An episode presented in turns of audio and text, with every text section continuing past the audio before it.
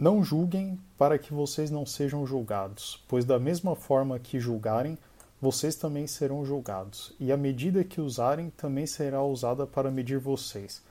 Por que você repara no cisco que está no olho do seu irmão e não se dá conta da viga que está em seu próprio olho? Como você pode dizer ao seu irmão: Deixe-me tirar o cisco do seu olho, quando há uma viga no seu?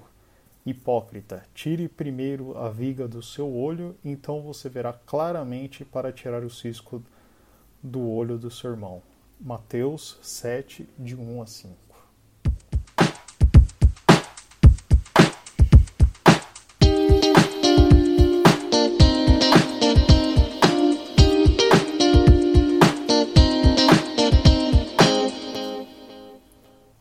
Olá, ouvintes do Palavra do Dia, tudo bem? A maioria das pessoas já deve ter ouvido a passagem da trave no olho.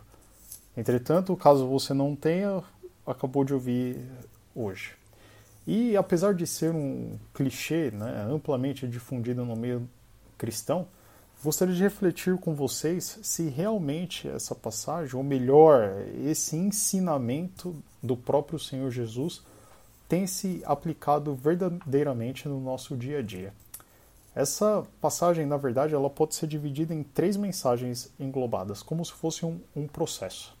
Sendo a primeira, que é a primeira etapa, né, a advertência de Jesus de não julgarmos ninguém em hipótese nenhuma, a fim de que nós também não sejamos julgados.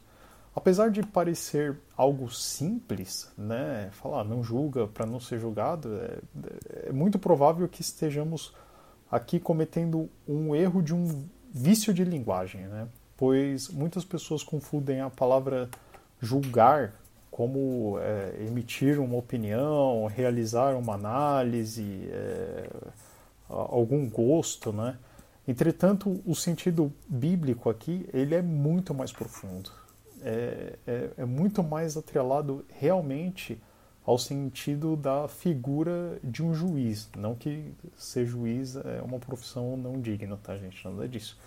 Mas é algo em que você é, se põe na posição de detentor do conhecimento daquilo que é bom e do que é mal. Ou seja, o mesmo pecado que Adão e Eva cometeram é, é, lá atrás. Que, é, é ou seja, a, a, você se põe naquela posição em que você se diz é, detentor de um conhecimento que você pode aplicar condenações ou até mesmo o contrário. Você pode se pôr na posição em que você detém o conhecimento de absolver aquilo que a Bíblia diz que, que é um pecado. E assim, qualquer uma dessas duas posturas, ou seja, condenar as pessoas ou absolver aquilo que é, Deus diz que é, não é bom é julgar. E, e, o que, que a Bíblia nos diz aqui? Ela nos diz que, assim como nós julgamos os outros, né, como a gente viu nessa passagem, nós seremos julgados também. Ou seja, se emitirmos uma condenação sobre alguém de uma forma ríspida e cruel, nós receberemos a mesma condenação de Deus. E isso é muito grave.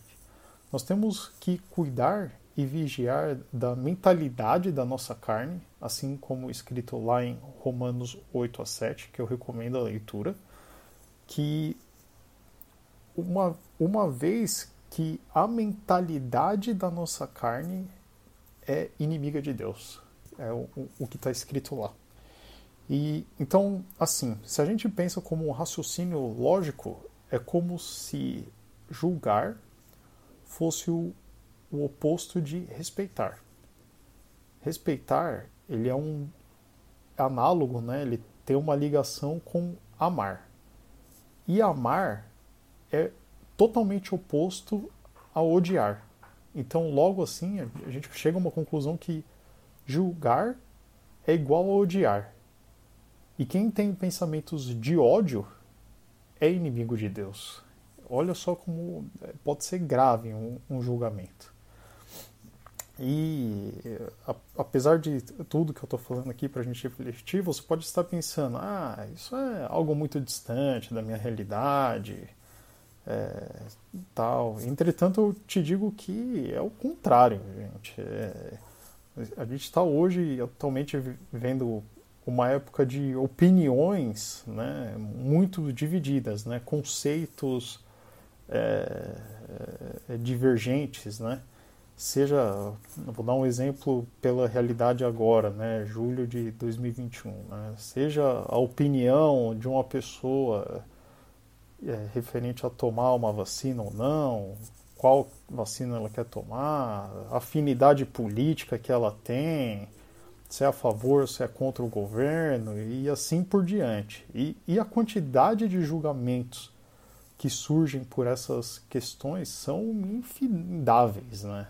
E nós devemos parar com isso. E de uma forma, é, como um ato de amor, respeitar a opinião e o posicionamento de cada indivíduo. Ok? Voltando para o versículo, né? É, então, a primeira parte, a gente refletiu que é algo não julgar em hipótese nenhuma, né? A segunda parte que nos é apresentada aqui no, no versículo, ele nos indica de que devemos fazer, proceder com uma autoanálise de nós mesmos. Ou seja, procurar a nossa trave, verificar onde estamos errando, refletir, olhar para o nosso interior e conseguir, através do Espírito Santo, ser transformados.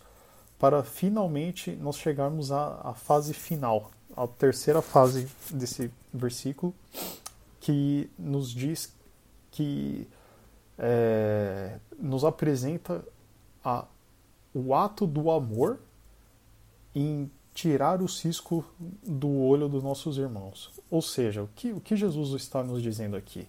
Que o o ideal, o plano, o projeto de Deus para nossas vidas é ajudar-nos uns aos outros em amor.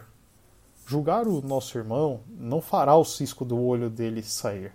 Agora, amá-lo, entendê-lo, caminhar junto, isso sim fará diferença na vida de nossos irmãos. Que nós possamos aprender a cada dia mais e mais, olhar primeiro para o nosso interior, abandonar o julgamento, ou seja, o ódio, e buscar o amor de Deus para ser repleto em nossas vidas e assim conseguir nos amar uns aos outros e ajudar-nos uns aos outros. Que o Senhor Jesus abençoe o seu dia e até a próxima. Forte abraço.